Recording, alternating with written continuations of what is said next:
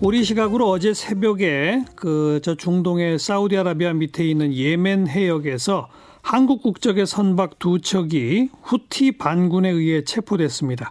지금 한국인 두 명 억류됐다고 그러죠.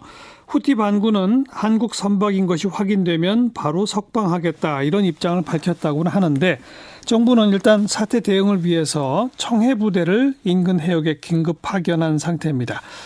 아, 분쟁 지역 전문 PD 김영미 PD 연결해서 도움 말씀 듣겠습니다. 김영미 PD 안녕하세요. 네, 안녕하세요. 후티 반군이란 게 누구를 말하는 거예요? 어떤 세력이에요? 그 예멘에 지금 현재 그 세력이 두 세력이 있는데요. 예. 그러니까 정부가 두 개라고 보시면 돼요. 그래서 어. 후티 반군은 자신들이 정부라고 주장을 하고 또 하디 정부가 또 따로 어, 있는데요. 그 음. 하디 정부는 자기네들이 이제 정부라고 주장을 하고 예. 국제사회에서 인정하는 거는 하디 정부를 지금 예멘의 정부로 인정을 하고 있습니다. 그래서 아, 후티를 반군이라고 칭하게 된 겁니다. 예. 후티와 하디가 다 사람 이름이에요, 그럼? 에, 그 후티는 타, 어, 어떤 족의 이름이고요. 부족의 부족, 이름이고. 부족의 이름. 예, 예. 하디도 사실 부족의 이름이긴 해요. 근데 예. 사실 지금 예멘의 대통령이라고 불려지는 분의 이제 성함이 하디이시기 아, 때문에 그렇군요. 그래서 하디 정부, 후티 정부 이렇게 부른 네. 현지에서는 그렇게 부릅니다. 우, 국제사회가 인정하는 건 하디 정부라고 그랬으니까 우리 정부도 역시 하디 정부를 인정, 그, 인정하고 있겠네요. 그렇 기는 하지만 이번에 이제 납포를 한 세력이 이제 후티 반군이다 보니까 예, 예. 이 하디 정부와 얘기를 하면 얘기가 안 되겠죠. 서로 적대적인 관계이기 때문에. 글쎄요. 그래서 지금 제가 그걸 바로 여쭤본 건데, 그러니까 우리 정부는 후티 반군하고는 무슨 공식적 대화 채널 같은 게 없는 거 아닙니까? 그 사실상 하디 정부라고 칭하는 이 정부는 사우디아라비아 그러니까 수니파와 친하고 또 음. 후티 반군은 시아파 이란과 친한 상황입니다. 그래서 예. 어 사실 후, 후티 반군과 직접적인 외교 라인은 절대 있을 수가 없죠. 반군이니까. 예, 예. 하지만 이란이라는 어떤 루트가 있기 때문에 아하. 외교적인 라인이 닿을 수도 있는 상황입니다. 예.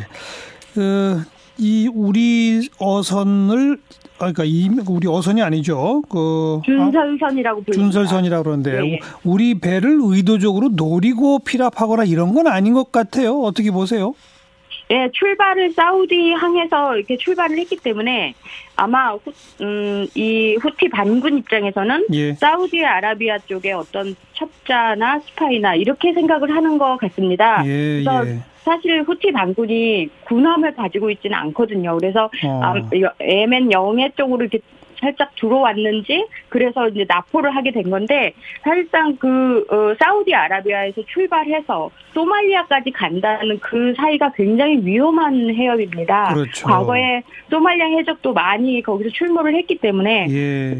아주 이렇게 이 이번 일이 굉장히 부, 어 굉장히 불행한 일이긴 하지만은 그래도 소말리아 해적보다는 후티 반군 쪽이 좀 더 조직화돼 있기 때문에 예, 예. 외교적 라인이 더 닿지 않을까 이렇게 예상을 합니다. 네.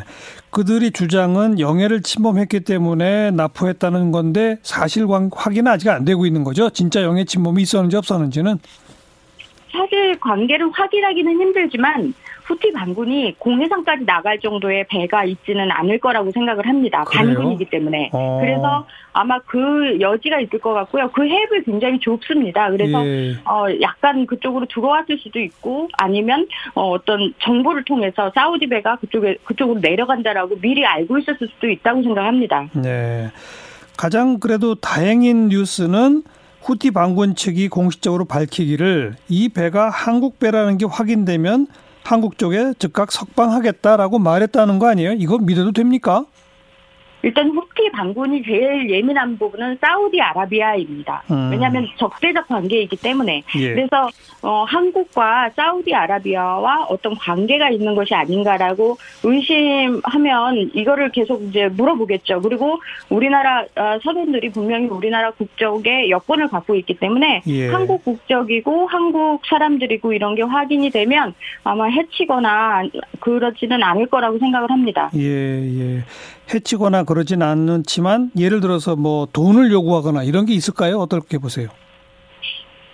불행 중 다행인 게 네. 후티 반군이 그런 외국인에 대해서 그런 적은 없어요. 아. 그리고 나름 이제 지구상에 반군이 여러 군데가 있는데 예. 그 중에서도 후티 반군은 좀 조직화되고 좀 큰 반군이고 사실상 자기들이 예멘 정부라고 얘기를 해요. 예, 예. 그래서 아마 그 품격에 맞추려고 하, 다 보면 뭐 돈을 많이 요구하거나 아. 그런 건 이제 나이지리아나 이런 깽단 비슷한 반군들이 하는 거고 예. 그렇지는 않을 거라고 예상을 합니다. 네. 그동안 전례가 없었다는 점에서 어, 그나마 다행이군요. 우리 정부는 어, 일단 청해 부대를 긴급 출동시켰는데 그 청해 부대가 아덴만 여명 작전 때 바로 그 부대 맞죠? 예, 맞습니다. 근데 이 그 예멘까지 가서 그 우리 군이 간 이유는 우리 국민의 안전과 생명이 지금 위협을 받고 있는 상황이라고 판단해서 예. 그쪽으로 출동한 것 같습니다. 그렇죠. 그러니까 지난번에 소말리아에 피랍됐을 때는 어, 직접 가서 구출 작전까지 해오지 않았습니까? 이번 경우는 그런 목적은 아니겠죠? 어떻게 보세요? 후티 반군하고 소말리아 해적은 좀 다른 게 소말리아 해적은 정말 그 약간 조폭 같은 그런 훈련되지 않은 그런 민간인들이었고요. 예, 후티 예. 반군은 말 그대로 군대거든요. 나름 자기 반군이긴 하지만은 예. 그래서 그렇게 군사 행동을 할 정도의 위험 부담을 지을 수가 없는 상황입니다. 네. 안전하게 풀려날 가능성이 그나마 좀 있어 보이는데 김영미 PD 그 해당 지역 전문가로서 좀 정부에 조언한다면요.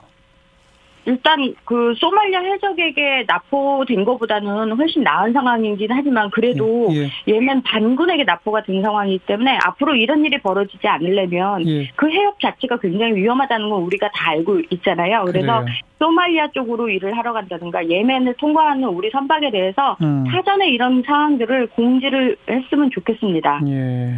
재발되지 않도록 철저히 사전 대비하자 이 말씀이군요. 여기까지 듣겠습니다. 고맙습니다. 네, 감사합니다. 분쟁 지역 전문 PD 김영미 PD였어요.